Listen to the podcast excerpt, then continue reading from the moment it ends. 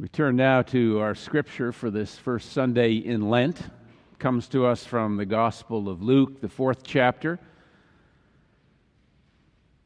And this is the story of the temptation of Jesus. I invite you to listen for God's word for you. Now, Jesus, full of the Holy Spirit, returned from the Jordan and was led by the Spirit into the wilderness where for 40 days he was tempted by the devil. He ate nothing in all, at all during those days, and when they were over, he was famished. The devil said to him, If you are the Son of God, command this stone to become a loaf of bread. Jesus answered him, It is written, One does not live by bread alone. Well, then the devil led him up and showed him in an instant all the kingdoms of the world. And the devil said to him, To you I will give their glory and all this authority, for it has been given over to me, and I give it to anyone I please. If you then will worship me, it will all be yours. Jesus answered him, It is written, Worship the Lord your God and serve only him. Well, then the devil took him to Jerusalem and placed him on the pinnacle of the temple, saying to him, If you are the Son of God, throw yourself down from here, for it is written, He will command His angels concerning you to protect you, and on their hands they will bear you up, so that you will not dash your foot against a stone. Well, Jesus answered him, It is said, Do not put the Lord your God to the test. And when the devil had finished every test, he departed from him until an opportune time. This is the word of the Lord. Thanks be to God. Will you join me in prayer? Gracious Lord, as we gather here this morning, we do so to receive what it is you have to give us, to hear your word. So quiet within us any voice but your own, that we may hear your word and be doers as well. For we pray in Christ's name. Amen. Well, it seems to me that uh, these Christian festivals that we celebrate come in a variety of shapes and sizes, but I don't know if I can remember an occasion where the first Sunday in Lent was also Valentine's Day, I hope you didn't give up chocolate. I can remember Valentine's Day from my grade school days where we'd have to write everybody in the class a Valentine's Day card so nobody would get their feelings hurt. Now, I grew up in the Midwest and I was part of that sort of stoic Lutheran environment. I didn't even know I had feelings till I was 15.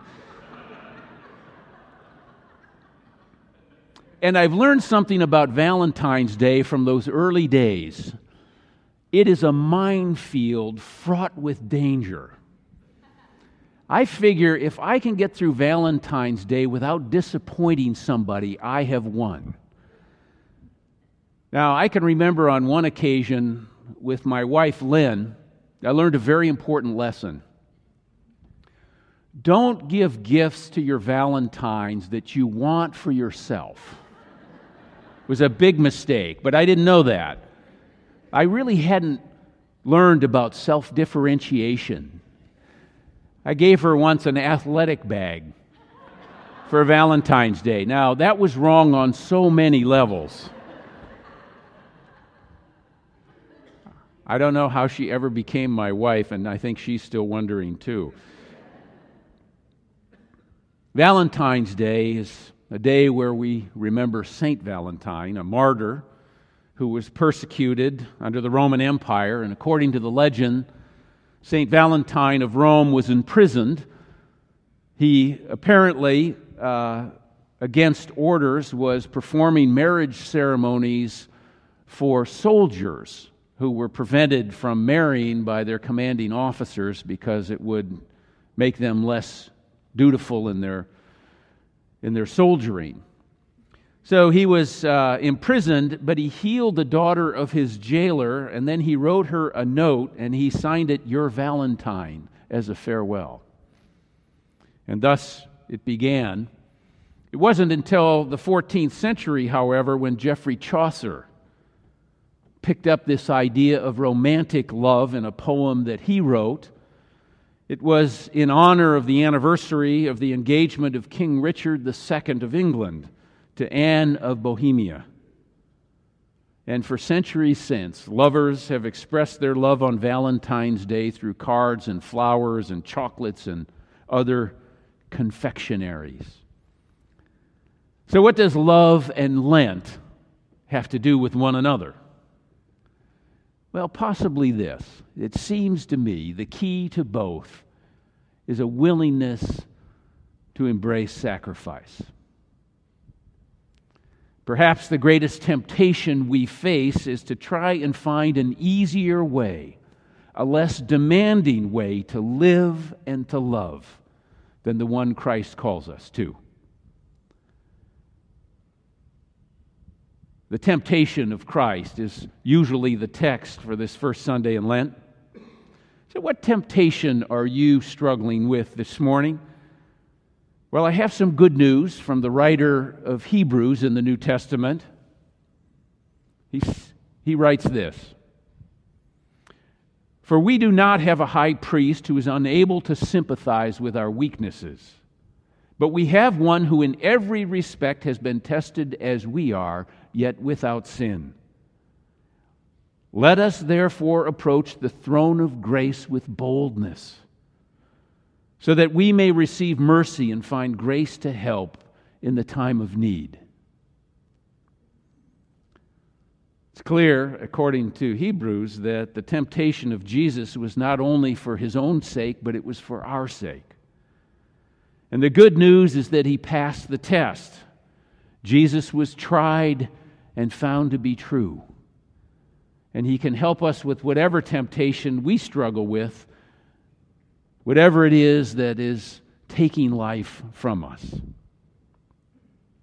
Now, it seems to me we're all tempted with at least two different narratives for our lives. One narrative is filled with promise and possibility. You are a child of God. You are gifted in a unique way, and you can make a huge contribution in life. The other narrative tends in one of two directions. We either think too highly of ourselves, we get into trouble that way, or in the opposite direction, we think too little of ourselves. We think we are unworthy and we are unlovable. I don't know if you've had a chance to see the uh, television program on Netflix entitled The House of Cards. It takes place in D.C. It's about government, a crisis of government, and it's a crisis of those who govern. In this election year, perhaps we're a little bit more aware of the crisis of government and those who govern. And the show begins with these storm clouds that gather, and darkness is falling over the city. And the storyline is that there's a bunch of people who think too highly of themselves and their power. And therefore, they make all sorts of compromises in life. Because, at least for them, the end justifies the means. This congressman, that's played by Kevin Spacey, has fortified his position politically against his enemies, but he's left himself completely vulnerable to where the real assault comes from his own compromise with evil. Some of us, like those in the House of Cards, think too highly of ourselves. Some of us are tempted to keep score. Who has the most Facebook friends? Who follows our Twitter leads? Or who has more LinkedIn connections? We're always evaluating whether our influence in life is expanding or contracting. Leave things in God's hands, not on your life. However, life begins to cave in on itself, falls into depravity pretty quickly when we seek our own advancement alone.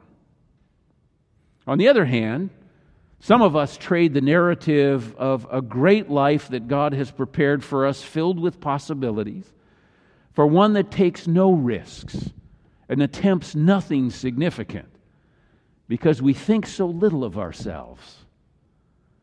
We play it safe, but it has a way of eroding our lives from within. We grow complacent, maybe a little bored with life. And like the steward in the parable of the talents who received the smallest amount, we run off and we bury what little we think we have. We begin to think it's all about protecting ourselves. We may make some sacrifices in life for our children and our grandchildren, but love is really only for those in the inner circle. The rest of humanity, well, they're a threat. We should guard ourselves against them and protect ourselves from those who would do harm. So we build up walls around ourselves, intending to keep others out. But the reality is, they imprison us within. It's a world that's motivated by fear, not faith. It's a Good Friday kind of world where the power of darkness and fear predominate where people become participants in their own demise. They sabotage their own lives by their clutching and their grasping for something to secure their existence. And eventually, people become bitter and resentful of others, those especially who have less to lose in life because they live with this sort of great freedom and reckless abandon. The temptation is we find excuses for our lives rather than finding the courage to confront the challenge of living. So let me go all the way back to that first temptation in the Garden of Eden, where the tempter creates this wedge between Adam and Eve's understanding of the boundaries that God has established for their well being. Now, here is the power of suggestion at work. Did God say, You shall not eat from any tree in the garden? The woman replied, No, we may eat of the fruit of the trees in the garden, but God said, You shall not eat of the fruit of the tree that's in the middle of the garden. You see, the temptation here is to broaden the limitation and then decide how unfair this prohibition is that we can't eat any fruit of any tree. And the man and the woman cave to the temptation because they're suggestible. Jesus, by contrast, in the text in Luke, is not even suggestible. He is what Paul calls the new Adam, a man who is living within the constraints that God has established living in the world on God's terms. And so the assault begins in the wilderness. Sure. Sure, you're the Son of God, the chosen one, the beloved, the only begotten Son. We establish that in your baptism. But what does that really mean? Doesn't it mean you should take things into your own hands? Shouldn't you make a name for yourself? Isn't that what God intends? What better way to get people to do what God wants them to than to use your power? First, Jesus is tempted to use his power to satisfy his own appetite. Turn from the path of service to the path of selfishness. Satisfy your temporary needs what is it that you really hunger for right now in this moment? But see, the problem is when we seek to meet our hungers, it never satisfies. Any addict will tell you that. C.S. Lewis in the Chronicles of Narnia describes this as Turkish delight. The more you eat, the more you want, until you eat so much you make yourself sick. Now, I like this saying, and you've heard me say it before. If you've got two dogs in a fight, a good dog and a bad dog, which one do you think is going to win the fight? It's the one you feed. That's the one that'll win. And when we talk about temptation, we have to talk about what it is that we're feeding in our lives. The truth is, we become co conspirators in our own downfall. We think we can find some simpler way of achievement. Why work for 40 years to become successful? Let's just take a chance on the lotto. Why should we labor in the Garden of Eden when we can have the knowledge of good and evil and be like God ourselves? Why can't we enjoy intimacy with more than one person instead of keeping our commitments to be faithful in our relationships? Well, thank God, Jesus was not suggestible.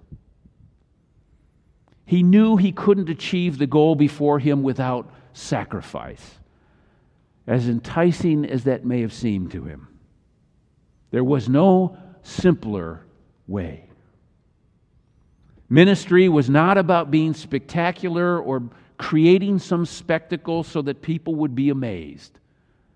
Discipleship required delayed gratification, hard work, confidence in God's unfolding plan, even and especially when the costs are mounting and our hungers are deeply felt. Temptation's a part of life. No one is immune at any age. Temptation is present whenever there is some choice to be made. And it's not only between good and evil, it's those choices between a higher good and a lesser good to seek our personal success at the expense of everything else, or to seek a worthy goal by an unworthy means, to lower our ideals, to win some momentary influence or favor. You see, it's tempting to misuse our gifts and our power. And as we all know, people don't just compromise their principles all at once. It begins with small compromises in our behavior that seem innocent enough, but they lead to bigger compromises. So here's the thing to succeed, temptation requires our consent. So avoid it at the very beginning. When temptation comes knocking, just lock the door and close it. Don't be suggestible. Instead, choose the narrative that God has created you and chosen you, and you can trust in Him. It will give you freedom to reject those enticing alternatives, and it will allow you to be persistent in your resistance. We do not have a high priest who's unable to sympathize with our weaknesses, but we have one who, in every respect, has been tested as we are, yet without sin. So let us therefore approach the throne of grace with boldness, so that we may receive mercy and we may find grace to help in the time of need. Our Lord is tried and true let him strengthen you. And you too can resist temptation and choose the best alternative. It will mean sacrifice, but it leads to life. Thanks be to God. Amen.